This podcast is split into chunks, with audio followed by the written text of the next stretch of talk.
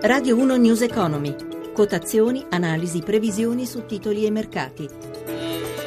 Dati del servizio pro quote del gruppo London Stock Exchange.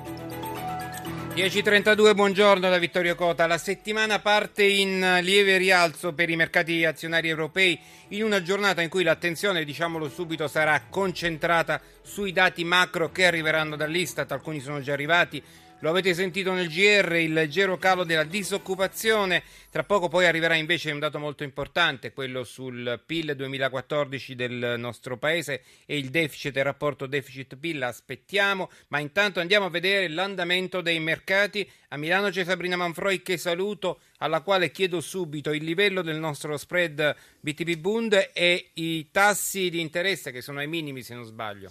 Sì, è proprio così, lo spread è aperto sotto i 100 punti base, è arrivato a 97, ora è a 98 punti, siamo sempre ai livelli minimi degli ultimi 5 anni con il rendimento decennale che è proprio ai minimi di sempre, all'1,32%. Bene, andiamo a vedere gli indici europei. La migliore è Milano che guadagna lo 0,67%, Londra e Francoforte salgono di circa lo 0,30%, resta negativa a Parigi meno 0,19%, male anche Atene oggi ancora meno 2,4%. Andando a Piazza Affari io vedrei subito il debutto, abbiamo OVS una matricola. Sì, OVS ha debuttato in calo, ora sta guadagnando, sta recuperando qualcosa, più 0,35%, nel resto del listino principale invece i rialzi migliori sono per Telecom più 2 2,7, Gtech più 3%, salgono di oltre il 2,5 anche Ferragamo e Fiat Chrysler.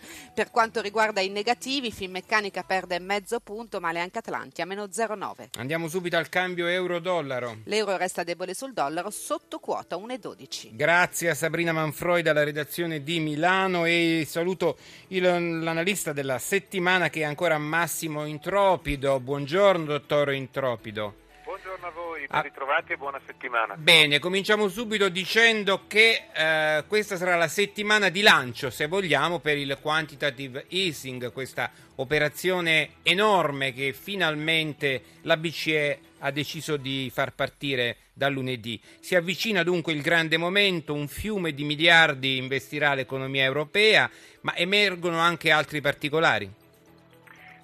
Diciamo che salvo contrordini dell'ultimo minuto l'operazione dovrebbe partire lunedì prossimo. Eh, questi titoli di Stato saranno acquistati fisicamente dalle banche centrali di ciascun paese, cioè Bundesbank comprerà i titoli tedeschi, Banca Italia quelli italiani, eccetera.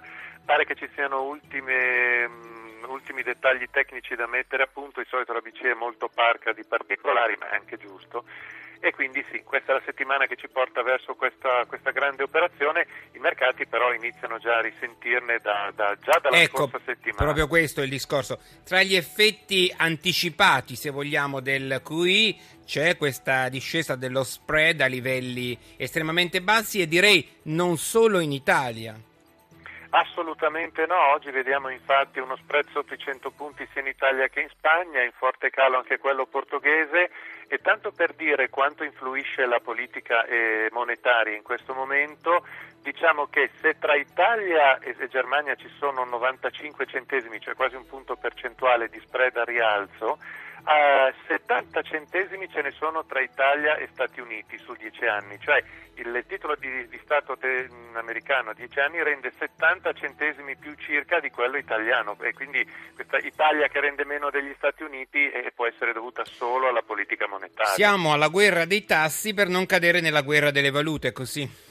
Assolutamente sì, si stima che sul mercato europeo un terzo dei titoli di Stato, qualcosa meno, abbia rendimenti negativi. Ormai in Europa c'è questa situazione paradossale che si verifica solo quando si teme la deflazione, deflazione che poi è arrivata. Bene, passiamo subito alle domande dei nostri ascoltatori. La prima.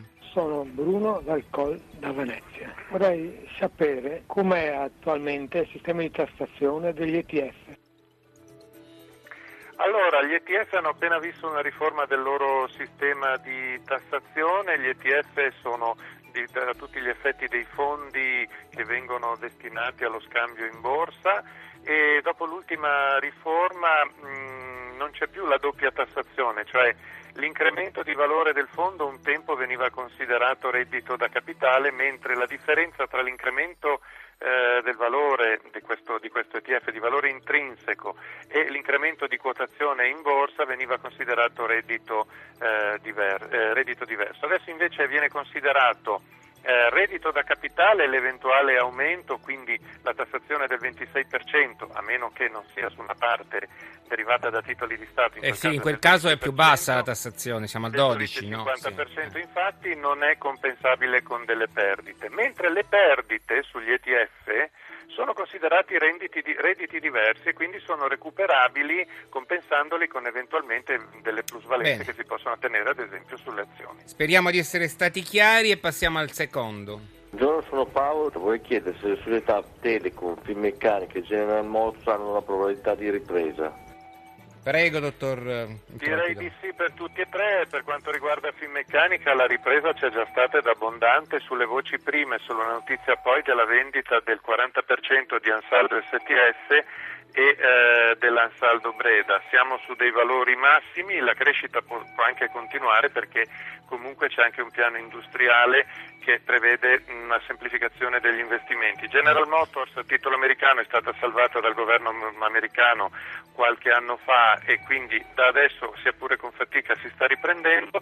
Telecom Italia ha diverse novità che poi che riguardano la rete, che riguardano partnership nel campo media. Eh, abbiamo, abbiamo questo, problema, questo problema del piano digitale di cui stiamo parlando proprio in queste ore. Domani dovrebbe il Consiglio dei Ministri dire qualcosa su questo piano che vede Telecom un po' svantaggiata.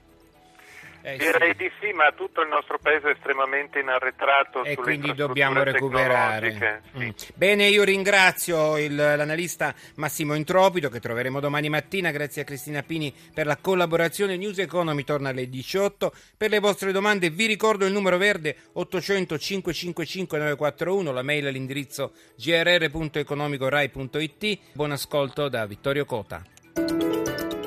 I contenuti di questa trasmissione non costituiscono attività di sollecitazione del pubblico risparmio da parte di RAI Radio Televisione Italiana e non costituiscono giudizio da parte della stessa sull'opportunità di eventuali investimenti. RAI Radio Televisione Italiana non è responsabile di eventuali errori che potrebbero derivare da un non corretto utilizzo delle informazioni contenute in questi servizi.